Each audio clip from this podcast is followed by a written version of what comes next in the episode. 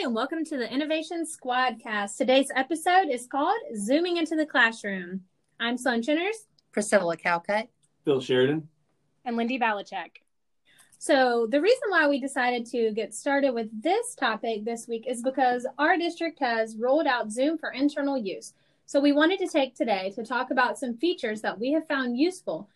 Our teachers may want to use these features with their students so that they can make learning engaging.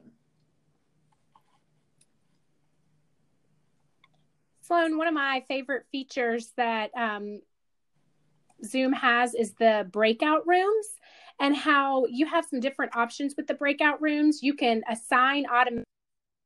Zoom picks the um, the students for which breakout rooms. You can manually input the students, or I like the other option where you can allow students to pick what breakout room they want.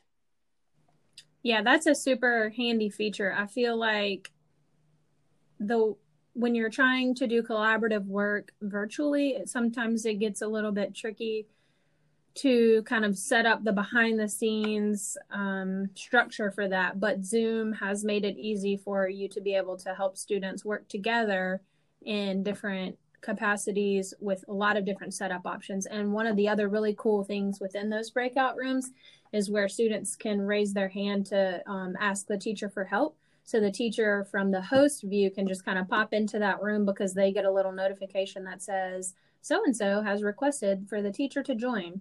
And then when the teacher joins, she can see that whatever's in the chat, there's nothing that the teacher can't be aware of. And um, it just really helps for the teacher to know what's going on in each group and be able to pop in and out and help facilitate that collaborative group work. And so I'm thinking about the chat feature too. Um, with Zoom, there is that option for teachers to be able to collect the data from the chat. Mm-hmm. You want to talk about that a little bit? I think some teachers might be interested in how to get that. So yeah, you can download the all the chat that occurred throughout the session. Um, it's it's really easy to do it. It's automatically downloaded to your computer at the end of the of the session, uh, which is really nice. The, the other thing that I, I particularly like in the chat is uh, there's a few more ways for students to engage with their teachers throughout. There are uh, what they call, you know, reactions, which uh, in Google Meets has to be done through extensions, and um, there's a few built-in functions. But Zoom just seems to have a few, a little bit more features than what than what you see in Meet, and it, I think it really helps the students to stay connected with the teacher throughout throughout the meeting.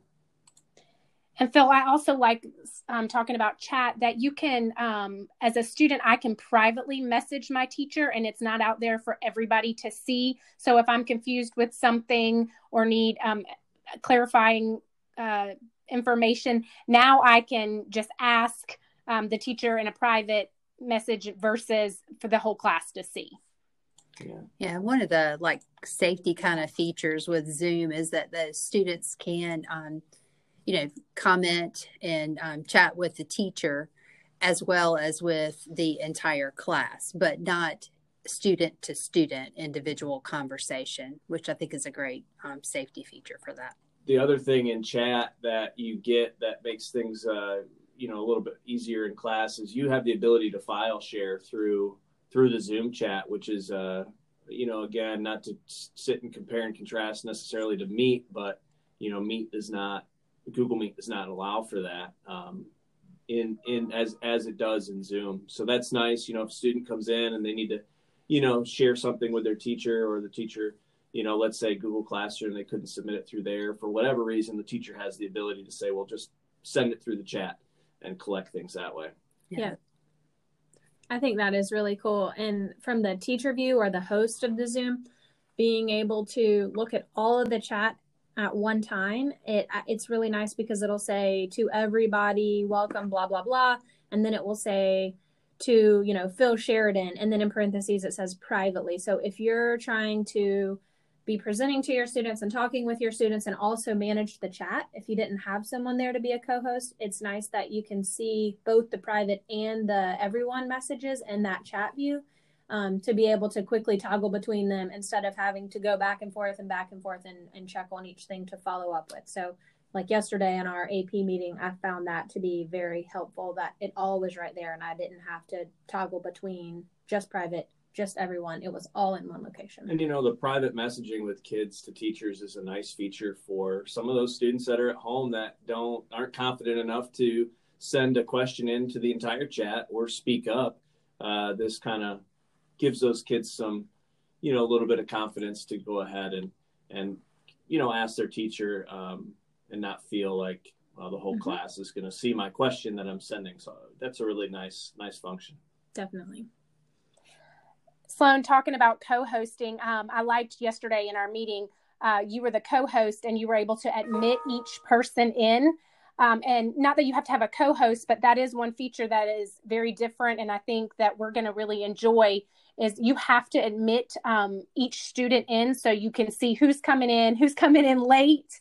Um, but also, if you have that um, unwanted guest trying to get into your Zoom meeting, you can not you don't have to let them in. Mm-hmm.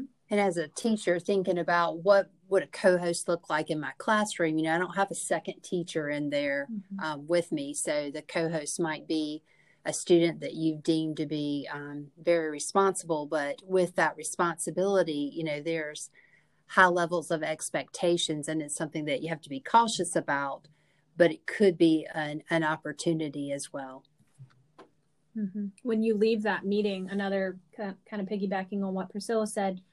So when I'm the teacher and I get ready to leave the meeting and I click the red end button, there's going to be the option to either end the meeting for everyone. And so that closes the whole the whole zoom out and you know that nobody's left in there to chat amongst themselves or they're not supervised or anything or you can leave the meeting. So one thing that will be important as you're starting to play with zoom in your classroom or whatever setting you're in is to make sure to not click leave meeting because if you do you'll be able to it'll make you assign a um, to transfer that host ownership to another person in the meet. Um, it'll say assign new host and so it actually will let you assign a new host of a student um, which then that student would be in charge of um, the whole shebang and the student could actually withdraw your permissions and then remove you from the meeting. So you don't want to click um, to um, leave the meeting and assign your student as to switch them to being the new host altogether. Big but, caution flag. yeah, yeah. But when you're the when they're just a co-host, then you're good to go. Just make sure to click in for all. I do like that kind of caution flag. Do you want to send it over to another co-host that kind of makes you, you know, think twice about just hitting that in button? It kind of gives you that, like you said, caution flag um, to not use it. Mm-hmm. So one one of the things that Lindy I think mentioned a little while ago, seeing when people can come in, you know, when they come in, when they're coming in, and when they're leaving, you know, as far as the participants go, and you know, one of the things that you don't necessarily see, um, if you're familiar, if you're used to Google Meet, is you know the attendance feature. Where you know where is that um, in there? And Zoom does have attendance as well, and it works uh, just as well as Google Meet does. You just have to go into your um, log in through ClassLink, go into your Zoom account, and then to reports, and then you can run your reports there. Unlike Google Meet, where it's emailed to you, but uh, it still gives you the same information about when they got there, when they left, who was all, you know, who all was in your meeting. So, mm-hmm.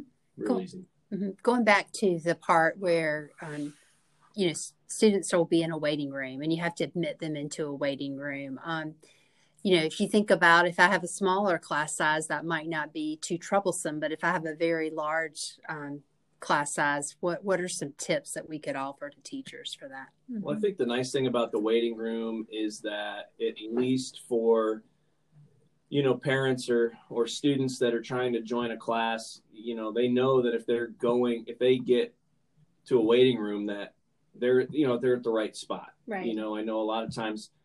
Um, students will go to Google Meet and they'll get an error or they'll, you know, whatever if the teacher's not um, mm-hmm.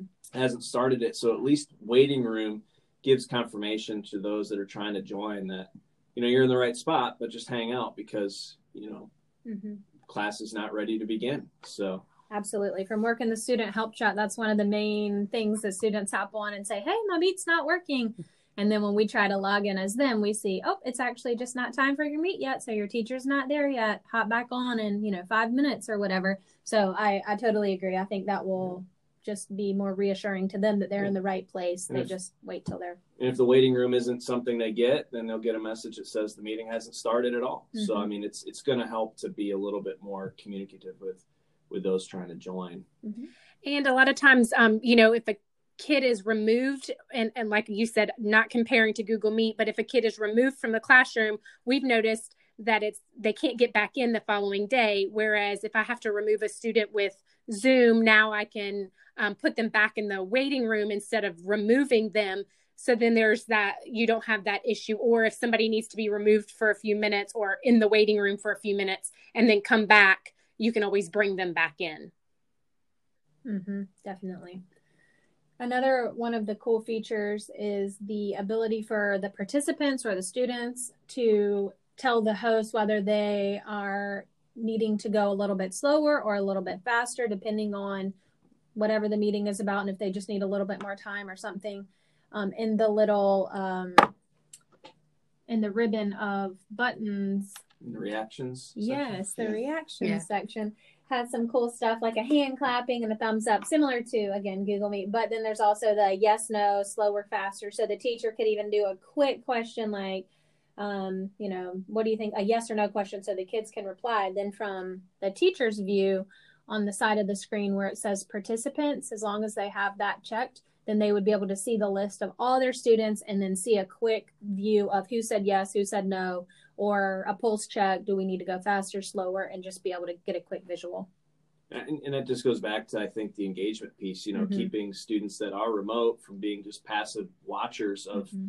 you know of a video essentially um, to you know in, in, in increasing their engagement capacity in class and you know the other thing that goes along with engagement is when a teacher's sharing their screen participants have the uh, ability to annotate on the screen so a teacher could could have something up and uh, ask students to to interact with that, and they can do so through annotations. Absolutely, and Phil's getting ahead of himself because our next week topic is actually going to be some of those really cool engagement tool, uh, the ways that we can use Zoom for engaging students. So he just gave you a teaser. The annotation yeah. tools are super cool. Check them out if you have time, and if not, we're going to dig deeper into those uh, next week for you.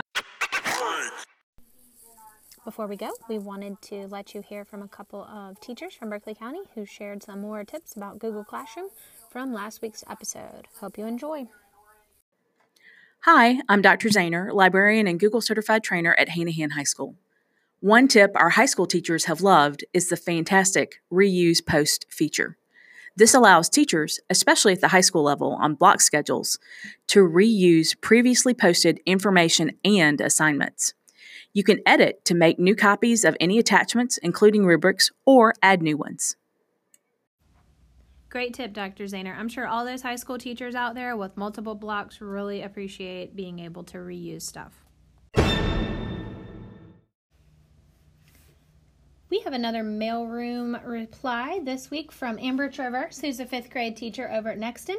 She said, The way that I utilize Google Classroom for my fifth grade blended class is by creating weekly topics in each classroom that correlate to the week. So this week is January 11th through the 15th. All assignments posted for the week will be found under this heading. This allows my students to easily navigate during the school day to do their assignments using my verbal directions.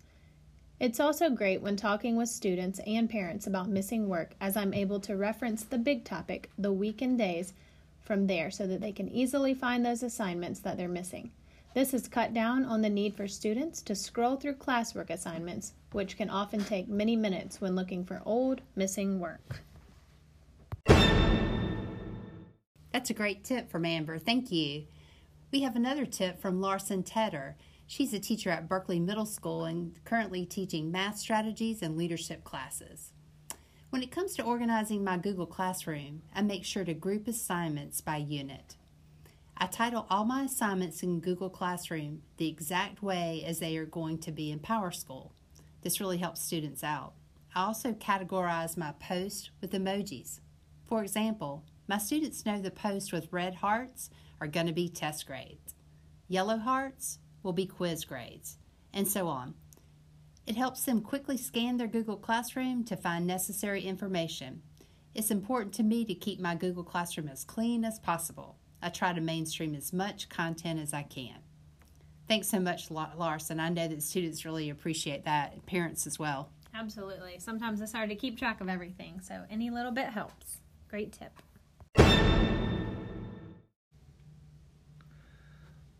Let's hear from you. This week, we'd like you to tell us about engaging features that you've discovered with Zoom. Share your answer using the Anchor message feature. Be sure to create your account first, comment on our Facebook post, or reach out to an ILC by email. We hope you enjoyed this week's episode of the Squadcast, Zooming into the Classroom. Be sure to check out the show notes for additional resources and links that might be helpful. It's available in the description of this episode. Tune in next week.